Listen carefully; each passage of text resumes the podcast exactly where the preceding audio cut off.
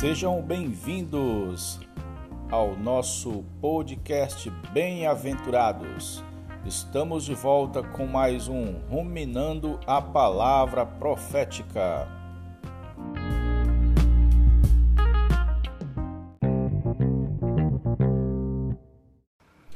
Olá, bem-aventurados.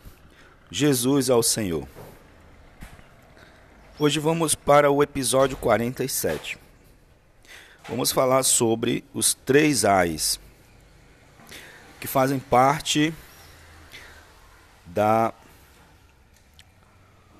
da cada um é uma trombeta. A quinta, a sexta e a sétima trombeta. Senhor Jesus, as primeiras quatro trombetas, irmãos, são apenas o início, uma, uma pequena amostra do que virá a partir da quinta trombeta, quando terá início o cumprimento da profecia feita pelo Senhor Jesus em Mateus 24, versículo 21. Ele diz que, porque neste tempo haverá grande tribulação, como desde o princípio do mundo até agora não tem havido, nem haverá jamais. Então a humanidade jamais experimentou um tempo de tamanho sofrimento. Senhor Jesus, nem mesmo a, a escassez, as pragas da Idade Média não se comparam. Por esse tempo, por isso, esse é um período que o próprio Senhor chama de grande tribulação. A parte mais severa da grande tribulação terá início quando Satanás for lançado para a terra após o arrebatamento do filho varão e abrir o poço. Ele vai abrir o poço, Satanás, e libertar uma multidão de demônios. Em Apocalipse 9, do 2 ao 4, tem uma descrição do que acontecerá quando Satanás fizer uso do, da chave do poço do abismo. Diz assim: Abriu o poço do abismo e subiu fumaça do poço como fumaça de grande fornalha. E como e com a fumaceira saiu do poço, e com a fumaceira saída do poço, escureceu-se o sol e o ar. Também da fumaça saíram gafanhotos para a terra. Foi-lhes dado poder como o que tem os escorpiões da terra foi-lhe dito que não causasse dano à erva da terra, nem a qualquer coisa verde, nem árvore alguma, e tão somente aos homens que não têm o selo de Deus sobre a fronte. O abismo fica no fundo do oceano, até onde já chegou nas profundezas do mares em explorações, foram encontradas criaturas marinhas estranhíssimas, de acordo com a Bíblia, os demônios foram moram no abismo, no fundo do, do, dos oceanos, e sempre têm como habitação lugares com grandes volumes de água. Oceanos, mares, grandes lagos e os grandes rios. Deus julgou o mundo pré-adâmico com água, Gênesis 1, 2. Os seres existentes na terra se juntaram a Satanás em sua rebelião e perderam seus corpos, quando Deus os julgou junto com a terra. Ao se afogarem nas águas do juízo de Deus, perderam os corpos e tornaram-se espíritos malignos. Desde então habitam as águas. Sempre que saem do seu habitat e vêm para a terra, procuram corpos para possuir.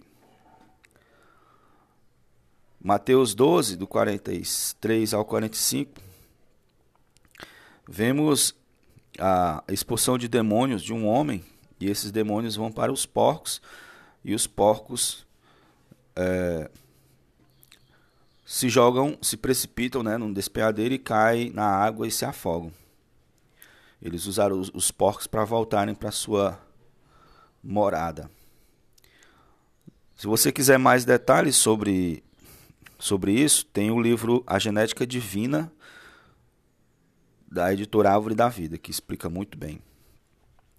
As hostes de Satanás, estão presentes em três lugares: os anjos caídos, nas regiões celestiais, que são chamados de principados e potestades, né? príncipes e poderes. Está é, tá em Efésios 2,2, em Efésios 6, do 11 ao 12. Os demônios que estão nas águas, no seu habitat, e os demônios que saem do seu habitat e estão na terra procurando corpos para possuir, sejam de seres humanos ou de animais. Em 1 João 5,18, nos garante que aquele que nasceu de Deus, aquele que nasceu de Deus, o guarda e o maligno não lhe toca. Louvado seja o Senhor. Toda a ação do exército maligno não nos afeta, porque nascemos de Deus e estamos guardados nele. Quando Satanás abriu o poço do abismo, de lá saíram gafanhotos para a terra seres terríveis e sobrenaturais que estão debaixo da autoridade do anjo do abismo. Esse anjo do abismo é o espírito que se corporifica no anticristo, fazendo ele ressuscitar, iniciando os, os últimos três anos e meio de grande perseguição contra os filhos de Deus, contra os judeus. Esses demônios foram permitidos atormentar os homens. o tormento será tal que os homens buscarão a morte e não acharão. Hoje as pessoas fogem da morte, mas naquele dia terão ardente desejo de morrer, mas a morte fugirá deles.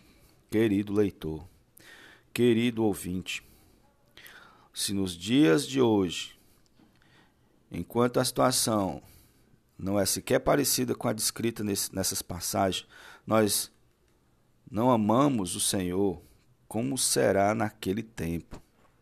Será que teremos força para suportar tamanho sofrimento sem nos rendermos ao anticristo? Não tenho certeza se aqueles que hoje levam a vida cristã de maneira despreocupada conseguirão escapar, escapar naquele dia. É tempo de arrepender-nos e cingir-nos. Todo esse sofrimento foi causado pelo primeiro ai, até o toque da quinta trombeta. Essas palavras nos advertem que o mundo em que estamos é um Titanic. Está afadado a naufragar. A Bíblia está nos mostrando que em breve o que em breve vai acontecer. O mundo vai afundar. E agora é o momento de mudarmos de navio. A vida da igreja hoje é a arca construída nos dias anteriores de, do, ao dilúvio. Estamos a cada dia construindo essa arca, passando por muitas situações e sofrimentos, mas sempre invocando o nome do Senhor e recebendo o suprimento de sua vida, do seu espírito, da sua palavra. Essa arca vai nos transferir para o reino e vai nos salvar. Senhor Jesus, a arca é a vida da igreja, o melhor lugar para nós crescermos, estarmos adequados para o Senhor e não participar da grande tribulação. Senhor Jesus, no próximo episódio vamos ver, irmãos, os últimos dois ais, que são a sexta e a sétima trombeta. Jesus ao Senhor, fique com Deus e até o próximo episódio.